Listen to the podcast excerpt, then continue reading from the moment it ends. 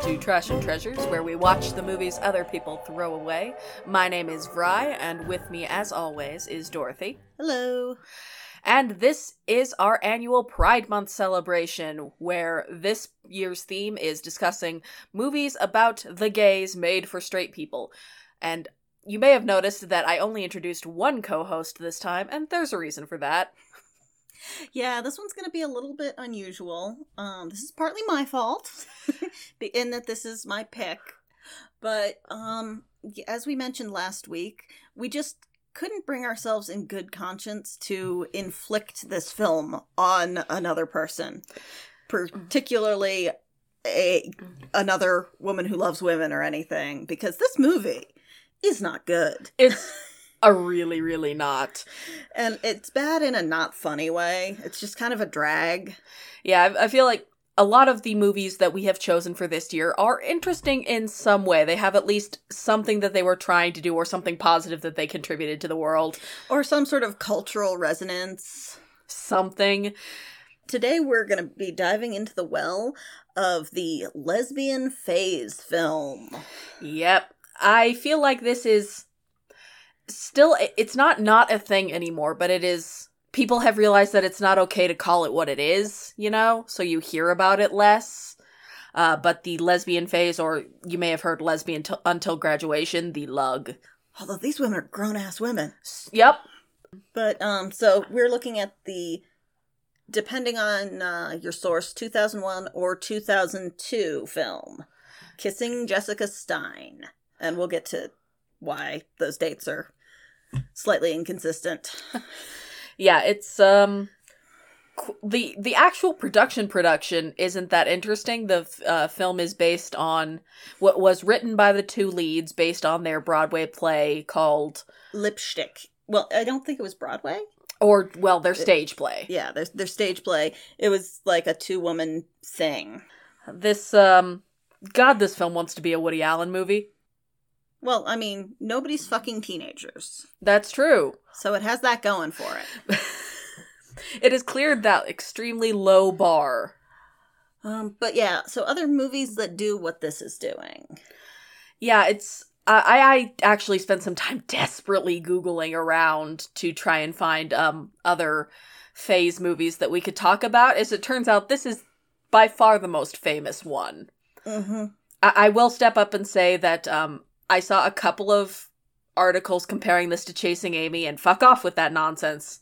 That's a much better movie and that's not what it's about. It's it's about a bisexual woman who has ended up identifying as lesbian because of gold star politics and ends up with a man for a while. It's a very different kind of film than this.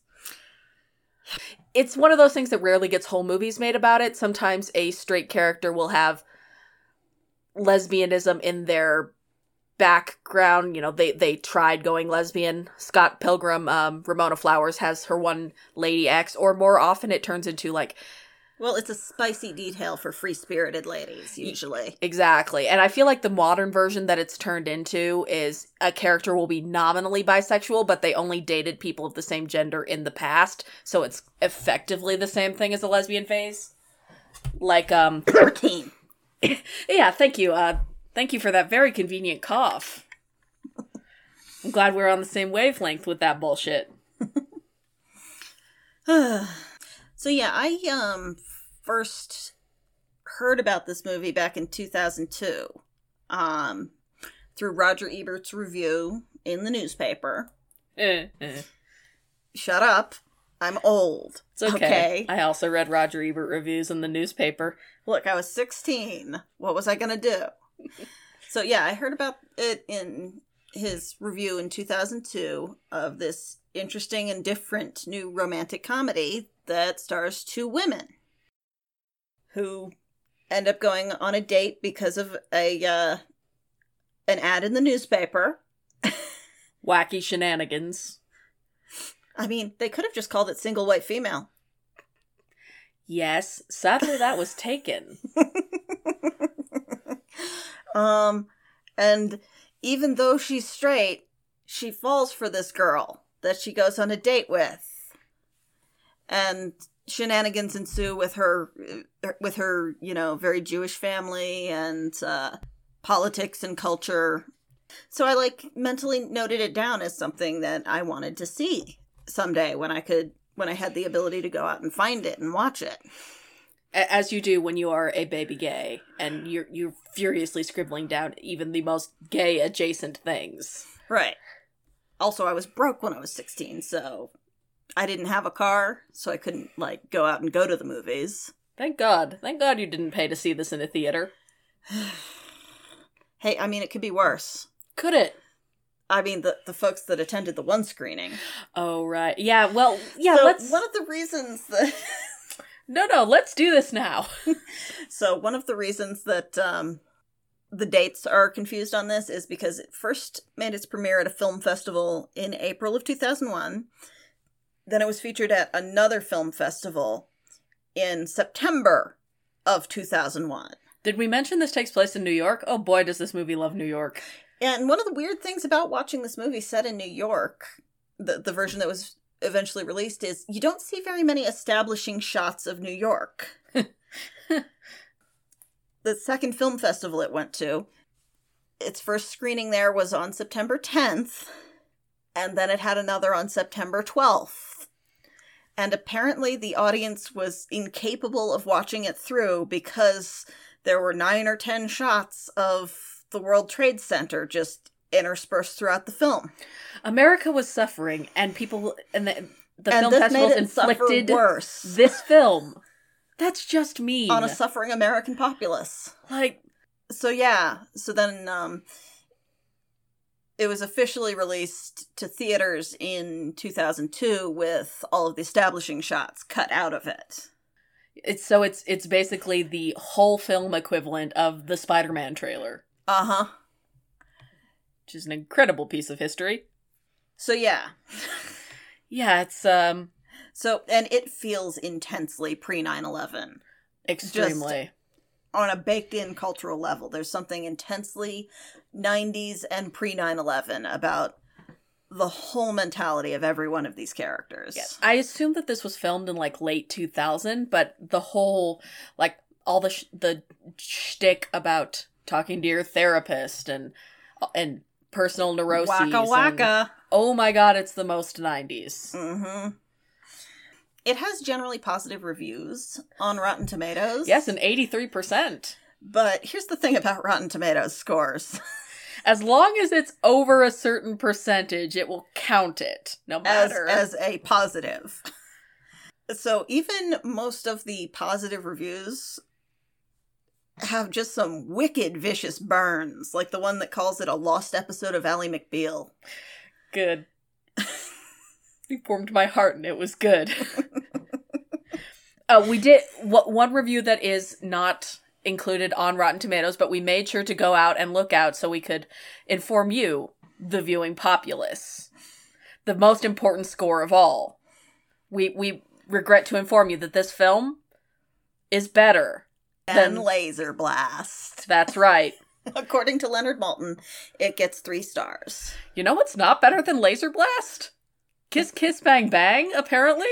It was on the same page, so. so, so like as long you know speaking of episodes past um You're really gonna send them back into the vaults like that? i'm not i'm not don't listen to that episode i was i would i did not watch rewatch the film before we recorded that episode and it shows i'm sorry i'm sorry listeners i did that episode bad I mean, you were busy watching the other Robert Downey Jr. film for that one. oh Ugh. I feel like Robert Downey Jr. should swan through the background of one of these shots. That's how 90s it feels. mm-hmm Speaking of Ally McBeal. it's so much oh, yeah. But you know who's there here instead of Robert Downey Jr.? pimp your show that you like There is a male character who's really nice, and he is played by Scott Cohen, which most of you probably don't know, but a few of you probably do know who he is because he played Wolf in The Tenth Kingdom. all five of you are really excited right now And I love Wolf. He's adorable. he he has charm He- he's He's stuck in this a film dick in this movie. Yeah. Yeah, no, he A is a weird dick. relentless douchebag. Um, so what plot there is. was assembled by these by the two leads um over the course of a lot of like workshopping and doing this this stage performance that they then turned into this the script for this film. Um they were working on it for years like 3 years. It's called kissing jessica stein but it's weird because she's not really the object of the film. She's very much the protagonist. I mean, multiple I mean, there are the scenes with Helen away from Jessica, and there's scenes with Cohen's character Meyers, Meyers, Mm, Josh Meyers, Josh. He seems like a Josh. that are, are like out of her gaze. But overall, she is very much the protagonist, so that's a weird title to me. Right. It's not like um Um, apparently, the working title for the film was "Seek Same," which was a phrase that you would use in newspaper personal ads, like "single white female seeks same," as in I'm also I'm looking for another person in these same categories. Right. Yes, because of course, uh, Jessica is extremely. She, she is a stereotypical neurotic who has rejected every single man she's gone out on a date with, and her extremely Jewish mother is afraid she's never going to meet anybody. Okay, but her grandma Esther is the best character. Yeah, she's really good. Grandma Esther is just like, fuck those dudes. They weren't good enough for you. They're lame. It's good, and I support her. I want her movie. Uh huh. Or her, or her friend Joan's, frankly. Also good. All the old women in this film, very good. I don't think Joan's old. I think she just has unfortunate glasses. Yeah, and the hair, that kind of sandy hair dye job. Yeah, with um Jessica's best friend Joan is pregnant.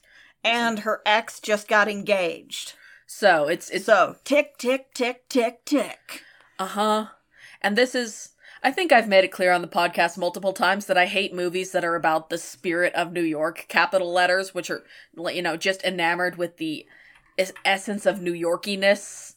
They do not endear me. I am not here for movies that just name drop a place or an intersection of streets and expect me to know the cultural importance of that. Fuck you, make me care. But what about those little town blues? Mmm.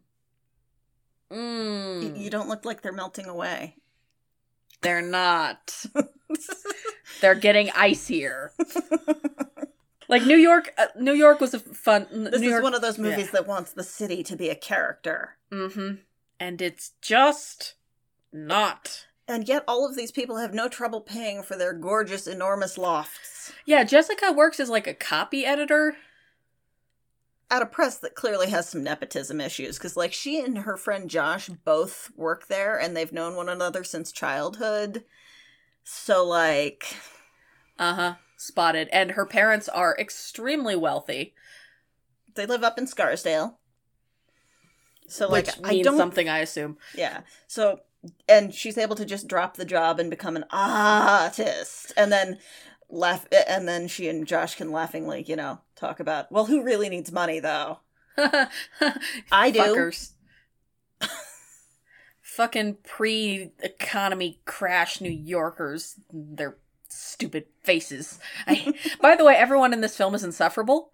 Um. Oh, but Helen works at an art gallery, and she's the um sort of late '90s quasi hippie type um sexually free white lady. She's basically Dharma from Dharma and Greg, but with dark hair.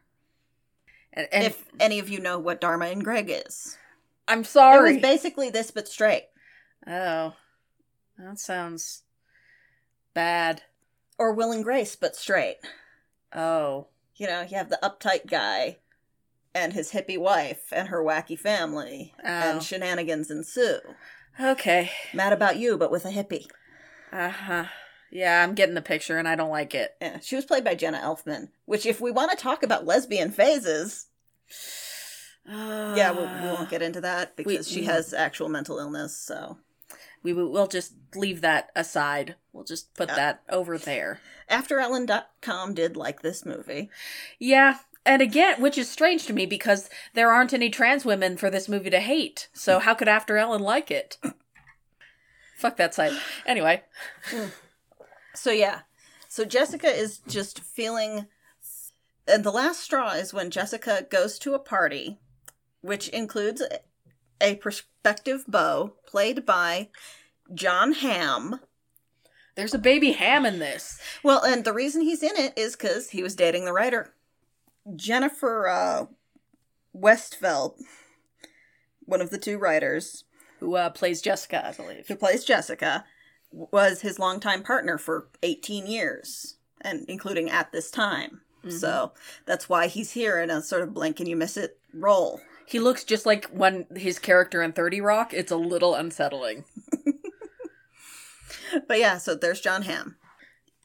Related it, note, uh, both leads who developed this concept, the only relationships that they've had both been in long term relationships with men.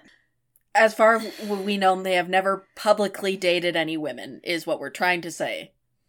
I can't say they're not bisexual, but But, like, this movie certainly doesn't know the word bisexual. no, yeah. So, so her good friend Josh at this party just excoriates her for being too picky and neurotic for refusing to fuck all these guys from this uh, montage sequence of Which I enjoy a shitty date montage, I'm not gonna lie. right.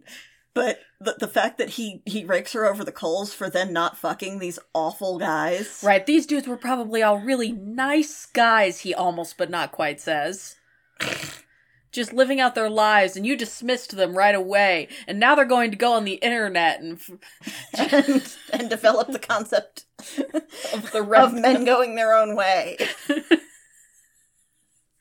you have done this. Jessica Stein is responsible for MRAs. Yep. You heard it here first. Men ready to assault, I believe it is what is, Yeah. is what that stands for. Yeah. Uh, Her dear friend Josh is weirdly invested in her relationships for some reason. They've known one another for, you know, all their lives. Childhood friends they are. Yep. Yeah, so she takes this as, well, I have to fuck the next person I meet. The basically. next person willing to fuck me. Uh huh. Um, meanwhile, Helen is just over Dick for the moment. Yeah, she's just she's had sufficient quantities. Yep. She's had plenty of hot beef injections. She is a hashtag. She is sexually adventurous and banging multiple people, apparently without disclosing to them. Yeah, yeah, no, she is not. She's not open or polyamorous. She's just cheating on her partner. From what I can tell, yeah, that the one dude. Mm-hmm. She works at an art gallery. She does yoga. It's She so much. meditates. She works with the gays. Yep, there are gays at the art gallery where she works. And of course, two two of them are in a relationship, but of course they snipe at one another all the time and are never, never affectionate. ever, God forbid. That the writers, you know, are basing this off people they worked with. I mean, I wouldn't be surprised. Like, those are the kinds of relationships that do exist in real, but like in a film framework. In this film, it's already such a train wreck about queer shit. Yeah. It don't. And Helen's played by Heather Juergensen. Um, and so she puts a want ad in the newspaper with the help of her erudite gay friends who pick a, a Rilke quote to make her look deep. And Jessica reads the want ad, or has someone read the want ad to her. and and gloms onto it before she discovers that it's a uh, women seeking women and then thinks well i guess i'll go anyway because i was so impressed by this quote. Because she has this thing about how she always knew she'd fall for somebody who had a really pithy quote. And so this is something about misrepresentation or assumptions or you know you just need to open up your boundaries and be open to life man. But, but also is being bad here because she didn't even select the quote.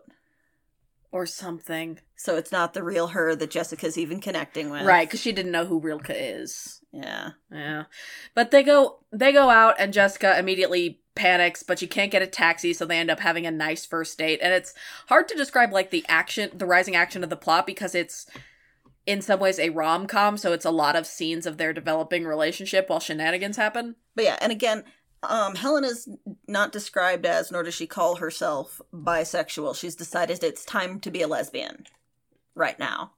yep Like, I'm done being straight for the moment. today i am a lesbian and then you have uh, your les mitzvah and, they give um, you gifts. Jessica's super freaked out by her at first until she finds out that Helen's fucked dudes in the past, and this is somehow calming to her.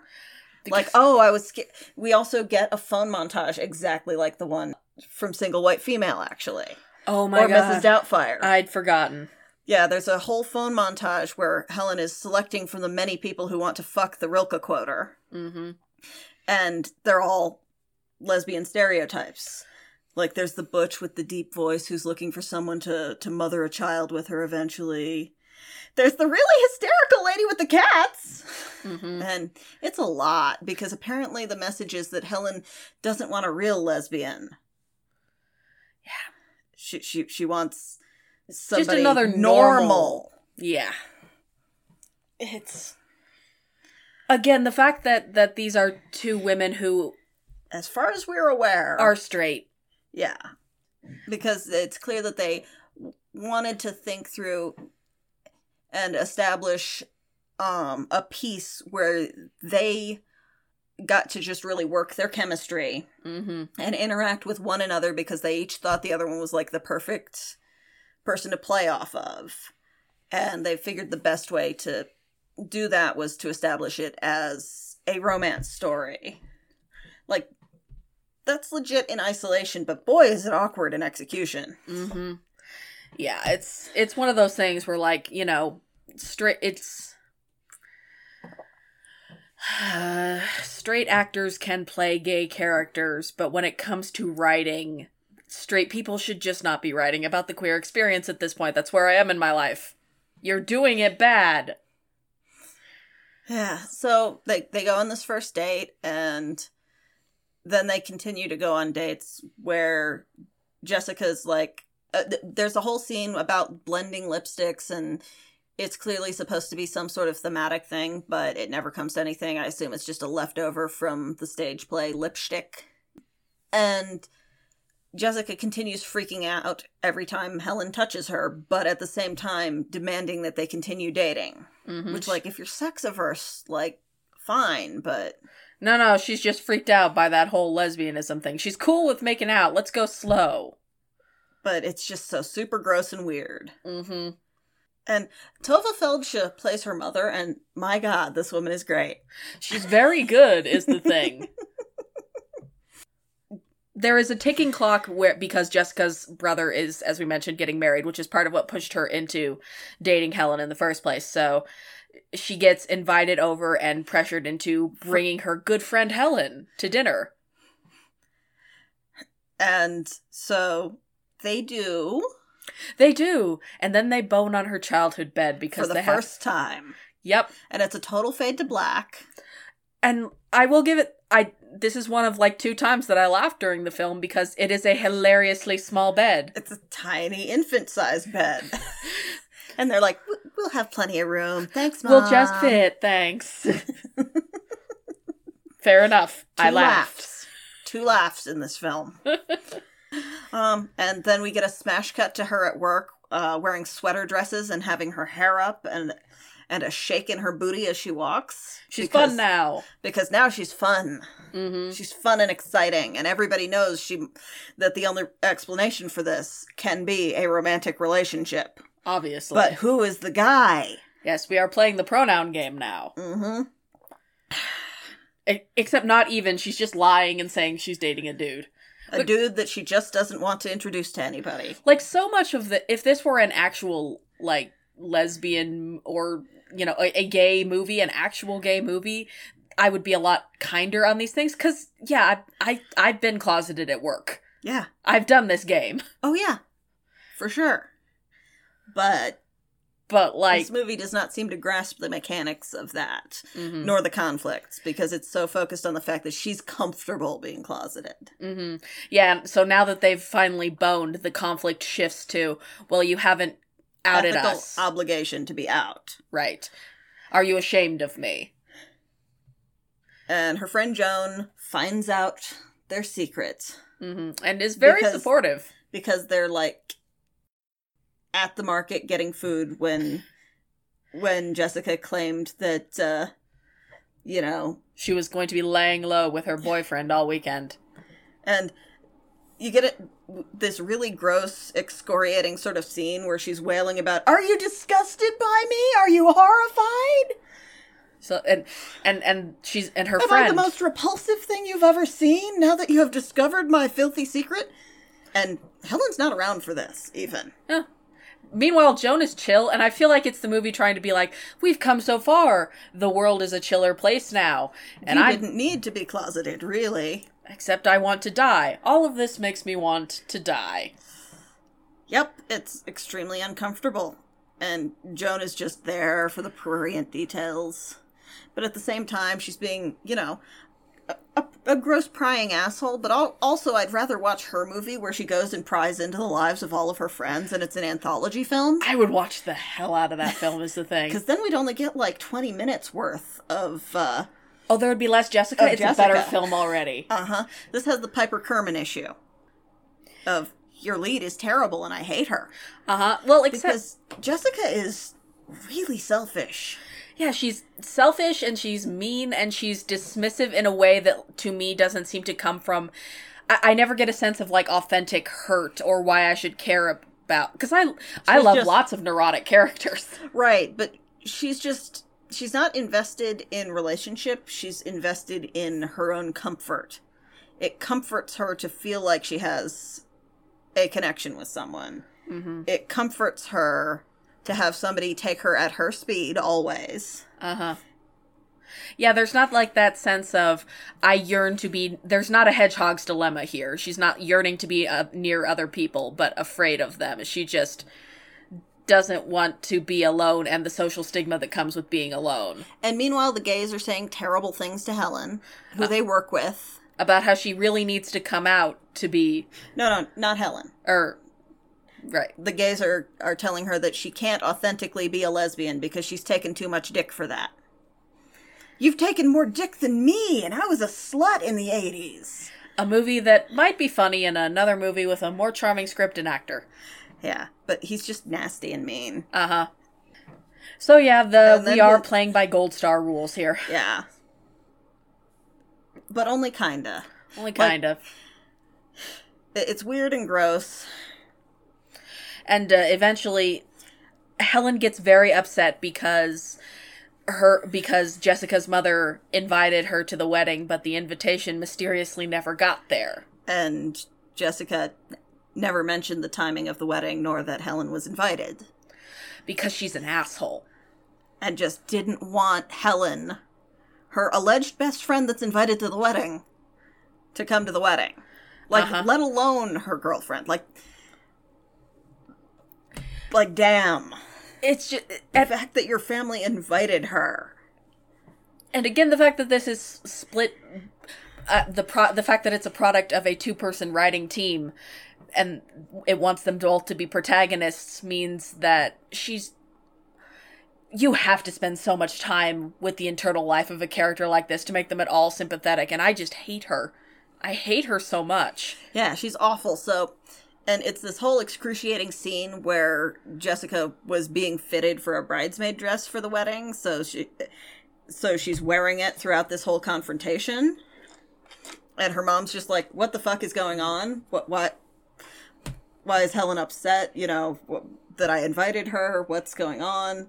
And you know they storm out and have a fight in the street. and at this point i was sure that helen had rightfully dumped her and i'm like oh god Well, the movie Helen- must almost be over now right Helen does dump her.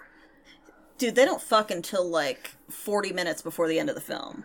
It's like an hour in before they fuck. uh-huh yeah yeah i was checking the timestamps because my god this is the longest 90 minute movie And then Helen dumps her because she's an asshole. And then Helen goes to cry on the shoulder of the gay who told her she wasn't gay enough. Mm hmm. But don't worry, they get back together in time for the wedding. And yet, that is not And the end the- of the movie. And then they come out at the wedding, Uh. essentially. Like, as though literally everybody didn't already know. Uh huh.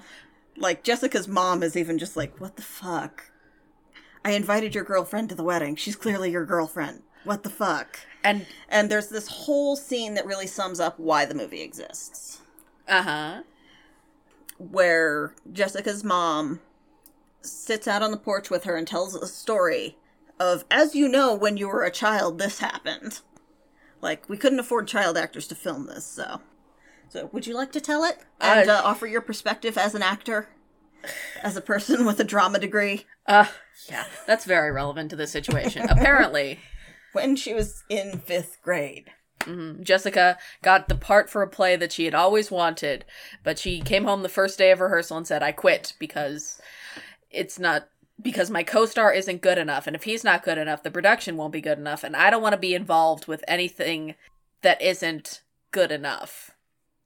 And her mother spins this as a tale of all this this child is going to have a hard life, and I'm like, because she's such a perfectionist, and if she would only accept that others have limitations, but you can still make something great. Right, and you know the upshot of it is that that her co-star was actually pretty good after all, and if only she hadn't made such a snap decision and and seen it through. But also, this is clearly why this movie exists, because it's clearly a case of these two actresses feeding off one another Mm-hmm. creatively and just wrapping themselves in it and making the best thing in the world. And it's it's a very expensive little vanity project. The movie is weirdly not. It feels like the movie should be over there. Like if this were a conventional rom, this gets labeled a rom com, but I don't think it is because it lacks the thing that a rom com has. But then they move in together. Uh huh. Yes, and they are very happy for what six months. I think it's. I think every time we check in, it's another three months along. So it's like a year. Yeah. They have a great year, except for, oh gosh, that bugbear that comes to us all. You're going to have to explain this Uh huh. to people. Oh, also, um, yeah, they, they move in within the first year of dating because that's, You hauling. yep, which we've talked about before as a stereotype. I mean, it's not a- lesbians. Untrue stereotype For some, for some people. but uh, um, more recent uh, studies have shown that lesbians don't move in any faster than straight couples, and in fact, often take longer because of the stigma attached to moving in with one another as lesbians. Because it's this running joke that what does a lesbian bring to a second date? A U-Haul. But I'm. Because women just insta-bond too quickly. I, I do think the re I, I do think you see it sometimes with uh with long distance couples because once you're finally together you it moves faster because you've done the other dating steps. Well, yeah, but I mean, I think that long distance time should be counted in there. Yeah, and I that's probably true of straight couples too. Yeah. So Because, I mean, we knew one another for a year or so Yeah. before moving in together. that's true. Um, but Not that we're lesbians, but we are not. But you know, we'd be counted in the vicinity umbrella by a lot of people. I'm sure. mm, and not by some others. by some others because there's no winning. We uh, this has been a tangent. So U-hauling is a annoying but I think mostly harmless stereotype. But that is not- Unlike The worst trope that ultimately dooms them, nope, lesbian bed death. which sounds fucking rad, frankly. I I hope that there is a punk band called Lesbian Bed Death, and I Riot hope that Girl. it rocks. A Riot Girl band, yes. Yes, Like a throwback Riot Girl band called Lesbian Bed Death. hmm If you have in more recent, you you may actually be familiar with this in a more recent film. The Kids Are All Right is a lesbian bed death movie. Uh, lesbian bed death is as well as another Weasley bisexual pretending to be lesbian. it's fine though because the bean pulls their relationship together at the end for the sake of the kids. I haven't seen it, but Ugh. I hate Mark Ruffalo's character on principle. So, like, here we are. yep. Uh, but lesbian bed death is the assumption that inevitably, when women are together in a romantic and sexual relationship, the sex part will die out and they will. because they just don't have the drives. hmm and they will settle into a comfortable, basically asexual relationship and eventually break apart. And speaking of asexuality, I feel like if you did a remake of this movie now, you would need to grapple with the fact that is Jessica ace? I don't know. She's so. she at no point seems sexually attracted to anyone despite all the meaningful shots of her looking at men. Like she, well, she like the closest she has to being a likable character is when Helen breaks up with her, and she's very upset. She's like, "We have everything, you know. We we enjoy each other's company, and we live together, and it's warm and it's nice. And why does it need to have sex?" And I'm like, "Oh, well, there there's a, another universe is better movie. Bye." But don't worry, she'll be pressured into sex with somebody else soon. Uh huh. Yeah, it's clearly not. It's clearly not sincere. It's her attempt to save face because she has because before the wedding she sucked face with her childhood friend and seemed pretty into it Mhm. in a very sex heavy kind of way. Yeah. Well, plus we got that shot when it's the interest sharing portion of the film where we see that they're, you know, learning and growing from one another as part of this experience. Um, we see that she and Helen go for a jog, and Helen gets tired out and has to uh, stop to breathe. And Jessica's, you know, waiting and encouraging her until these uh, muscular dudes run past them and her head turns and she starts running again and helen has to chase her it's a very significant shot Do you see? She still wants that dick though. And, I, we are talking about this in very binary terms when it comes to dick because this is a very binary film Yeah, I, yeah. There's also a version of this film where the clear solution is that uh, hell is that Jessica just needs to date a trans woman who kept her dick. because this is so dick focused Uh huh. She's real into dick. She Yeah, seems to enough- like women, but it's another of those films where all of sexuality is defined by a person's interest in dicks mm-hmm. Yeah, lesbian bed death. I think has a lot to do with that uh, that Stephen Fry quote, that really horrible one. oh where women don't actually experience desire Uh huh. Yeah, well, there were also studies that showed that les- lesbian sex like takes longer, Uh, which is based in, in the. There were studies that showed that lesbian sex was taking longer than straight sex, so straight people were having sex for more minutes per week because they were having it multiple times, mhm. but it wasn't factoring into account like how long it takes for two women to to satisfactorily get off. right. So it, yeah, As though different kinds of sex work different kind of ways. right. Weird. And like as though sex with a vagina isn't mechanically different from sex with a dick. It's a whole lot of bad. It's just so much bad. And, there is. I think this. and also there were issues with the data collection in terms of what was con- whether they were counting acts which might in some couples be considered foreplay but in other couples would be considered part of the sex. Like whether that was part of the timing. Which is legitimately interesting shit in that it's Right. extremely frustrating. Like where do you draw a line mechanically? this movie is not that smart. No, no. Um, Jessica and Helen stop having sex as often, and Helen leaves because she wants to. Legitimately, she wants to be in a relationship where she feels sexually desired, in ca- instead of one where she has to pull teeth every couple months and feels like her partner's repulsed by her. Which, yeah, is fair. Like, it, it is fair to want a relationship that is just snuggling and cuddling and making out, and it is fair to want one where you fuck a lot. Those are both fine. They're just not compatible with each other. That's not how this movie treats it. So then Jessica goes to a local bookstore. Um, she, by the way, everybody has been renewed by Helen's presence in their lives temporarily. Um, Josh, the friendly friend, who is such a good friend, Gosh, that childhood friend. took his drawer novel out and quit the copy editing firm and is now working on writing. He's working on his writing. he has become the dude in your MFA. Uh huh. He was always the dude in your MFA. He he is He his en- probably already had an MFA. his entire plan is to neg the object of his affections until she comes around. For 20 years. For 20 years.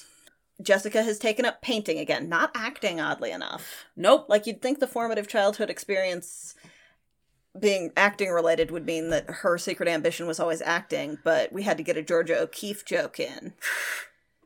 And I guess painting is Oh, a solitary art. I, I do love the, the scene where um where everybody comes and takes a look at her painting that her girlfriend got placed in a gallery show, which is totally legitimate. Oh yeah, she definitely uh earned that. Um, but they can't decide what it should look like, nor can they afford a real artist to make something worthwhile. So everybody just stands and stares at the camera, and the camera stands in for the painting. And they all just remark on how powerful it is. She just it's a world-changing experience if if only you could see this painting. Right. But she takes some flyers down to her local bookshop gets flirted with by a cute girl who wants to know more about uh, this roommate position that's opened up And she doesn't even notice. because she never really wanted to be hit on by a girl anyway. Oh, but she's accepting emails now.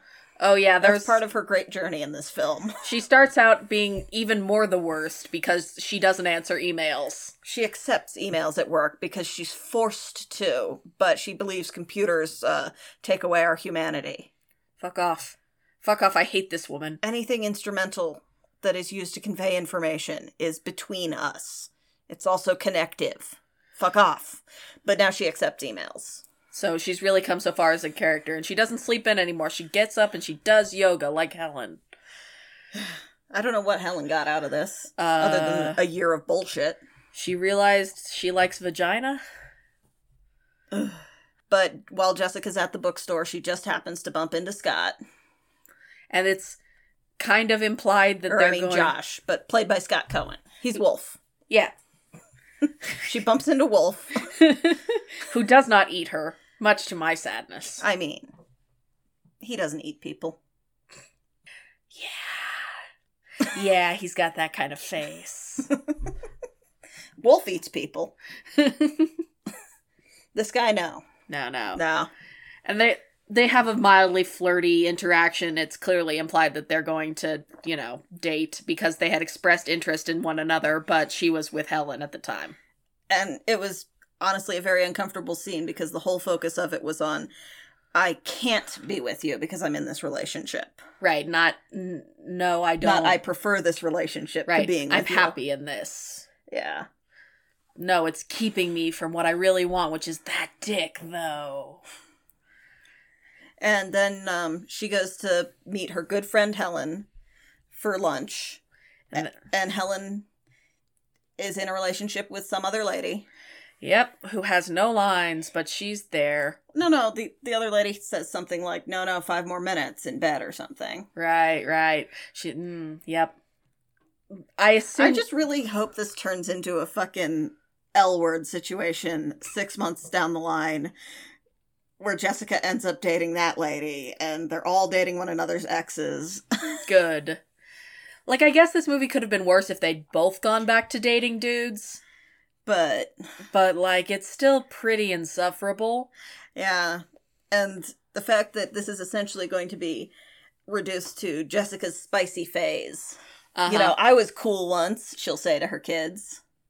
I feel like in a better movie there would be some kind of some kind of reality to the fact that that you have two bisexual women, one who mainly hangs out with straight people and one who mainly hangs out with queer people and who they then end up dating, but that would take a much better writing team than this. well, yeah. This writing team wasn't actually concerned with conveying an accurate or authentic picture of a queer relationship and the complexities of it. They were concerned with creating a strong vehicle for their barely veiled personas Mhm. to bounce off one another. But they ended up being such good friends, and isn't that the most important thing of all? Which I really think this is actually a movie about theater. Yeah. It's about a showmance. Yeah. Again, you're the theater expert, but that's what I got out of it. Showmances showmances do happen and they are intense. Except that um more likely after a showmance you never speak to each other again. And then you move to different cities. But what if you're still in the industry, though? Mm, Then you just have to. I don't mm, But like that's what it feels much more like. It's it's taking that sort of intensity and energy that it, they experience performatively with one another and grafting it into the structure of a romantic comedy. because yeah, because I feel like that's the very intense connection that they understand. So they've assumed, well, it must be like that then. But it's very not romantic chemistry It's super not. and it's exhausting. Oh, it's exhausting to watch. We've had a few people say that that they ended up infuriated by it. Yeah, I mentioned on Twitter that I was watching this movie, and, And, I guess we're going to do our shout out early this time. And multiple people came up and were like, "Oh, oh, Oh, that fucking movie. and you could just feel their soul leaving their body. And th- some poor person, I have to look it up now, at uh, EC Phonemes mentioned that somebody had come up and lied to them and said that this was good queer rep. And I want to find that person and I want to punch them in their face. Because, uh, granted, Helen is one of the least loathsome parts of this film, but She's. but she's also kind of a cipher. She's basic. Even though this was developed by both of these actresses, it's definitely um, Jennifer Westfeldt's film, and so um, Heather Juergensen's character is kind of I don't know if it was this way in the stage play, but in the film, she's kind of reduced uh, in dimensionality into a manic pixie dream girl, which is an overused term Mm. but, she is essentially serving the function of renewing Jessica's life yeah. through the quirkiness and non-conformativeness of her existence. Yeah, And and like at least this is more honest than most Manic Pixie Dream Girl movies in that they don't stay together. they do not. Jessica just, you know, sucks that life out of her and moves on. Eventually, Helen does get tired of her bullshit and is allowed to split, which is yes better than most Manic Pixie Dream Girl movies. I wonder if uh, Jessica's related to um to the dude in 500 Days of Summer. Yeah. it is weird how the re- we, we we did in fact spend some time on the Rotten Tomatoes page before recording this episode, and it's weird how the rhetoric around the people who didn't hate this movie talk about how you know it really reaches out to the common people, makes it something relatable, and I'm like, oh, so it's yes, it's because it's not very gay. Yeah, like the one sex scene is a fade to black. Mm-hmm. Well, no, the the one queer sex scene is a fade to black. We do see Helen getting repeatedly railed by dudes. Yep. Also, one guy gives her head, but it's not satisfying for her. Mm-hmm. I have to assume that Jessica doesn't give head. Oh hell no! This is not. She's she's so comedy neurotic. She probably thinks it's unsanitary.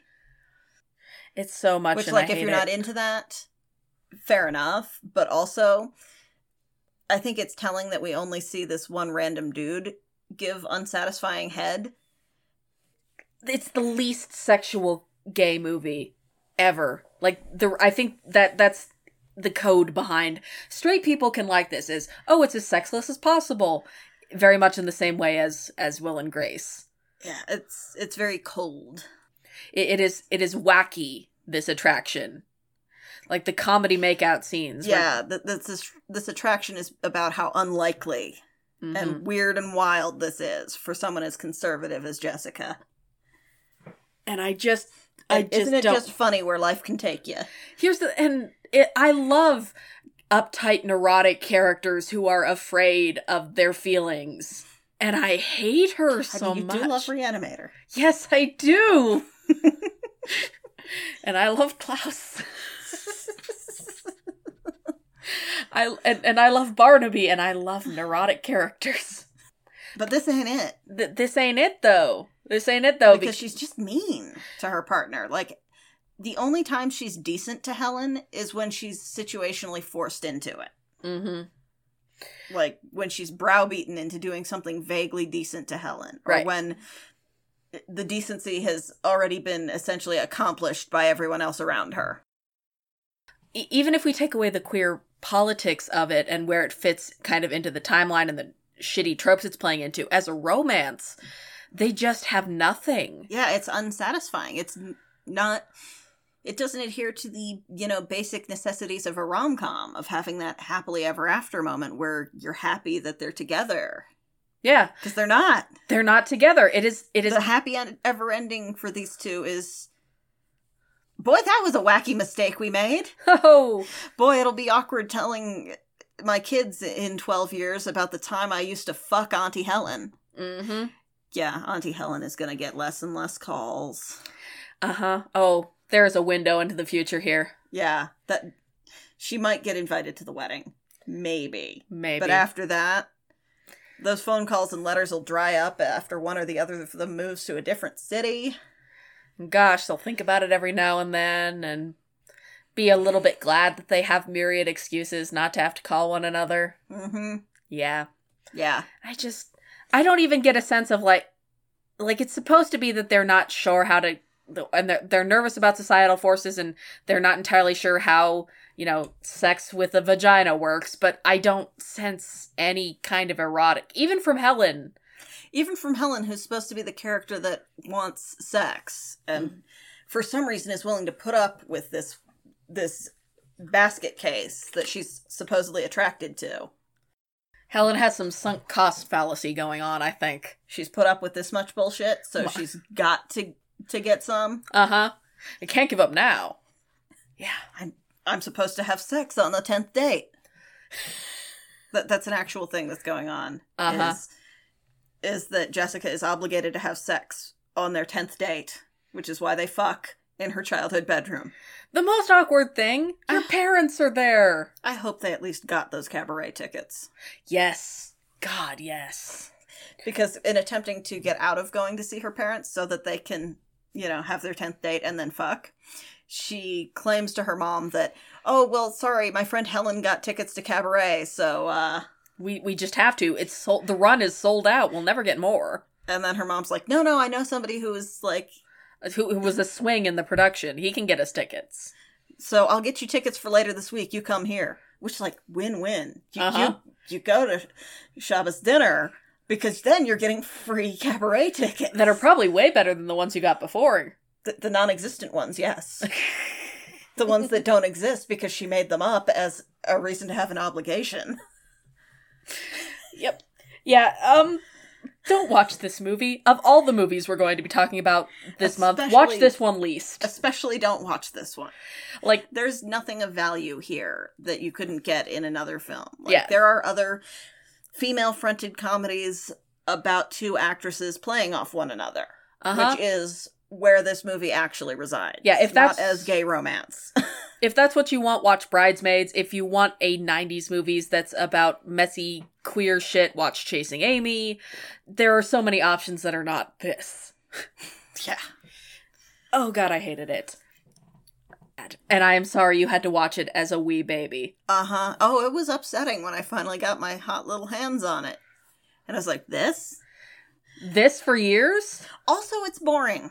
Like, I Oh, don't think we mentioned it, but on top of all of that non plot, it's boring. The long Like, it's hard to keep your eyes on. the longest 90 minutes. And considering it's supposed to be a comedy, what was the other thing that made you laugh? You got two laughs. I got two laughs. One uh one of them was, Was the, the- tiny bed Right, the hilarious set dressing. and the other was the wedding scene where all the tiny grandmothers have gathered around Helen and are asking her about her prospects. Which is very adorable and warmed my heart. And again, that should have been the end of the movie in a actually good rom-com. Right, and something that was actually about, you know, finding yourself and finding love in an unexpected place. Mhm. Like that but then it decides, nice. decides to walk it back away from there. Yeah, then it keeps going for another 20 minutes And just disintegrates their whole relationship and because fuck you. It was really about their friendship. Lesbian phase. Fuck off. it's bad. Well, I think that we can put a stake in that one's heart. if you enjoyed this episode, you can find more of us on SoundCloud by looking up Trash and Treasures or on Stitcher or Apple Podcasts. Uh, we really appreciate it if you'd leave us a rating or review because it helps people to find us. You can also email us at trashandtreasures underscore pod at outlook.com or find us on social media on Tumblr at trashandtreasurespod.tumblr.com, on Pillowfort if you look up Trash and Treasures, or on Twitter at TrashPod. And uh, like we mentioned or alluded to earlier, if you uh, come say hi, we'll give you a shout out on the show. We uh, really appreciate all of you. And next week we will be heading into the third week of Pride with a special guest to discuss a movie we've kind of wanted to do since the show started, but never, what didn't want to do on our own. It's a big one. Uh, we're staying, we're, we're moving slightly back a few years to the mid '90s, uh, to the most. Well, we're moving backwards. We're certainly Are yes. we? Are we though? Oh, Whew. Oh, it's a dead heat. It's, it's a dead hard. heat. It's tough. At any rate, we'll be talking about certainly the most famous trans movie of the 90s. No, not Priscilla, Queen of the Desert. We wish. That would have been better. Instead, we'll be talking about To Wong Foo, Thanks for Everything, Julie Newmar. The stupidest and lo- over her longest title.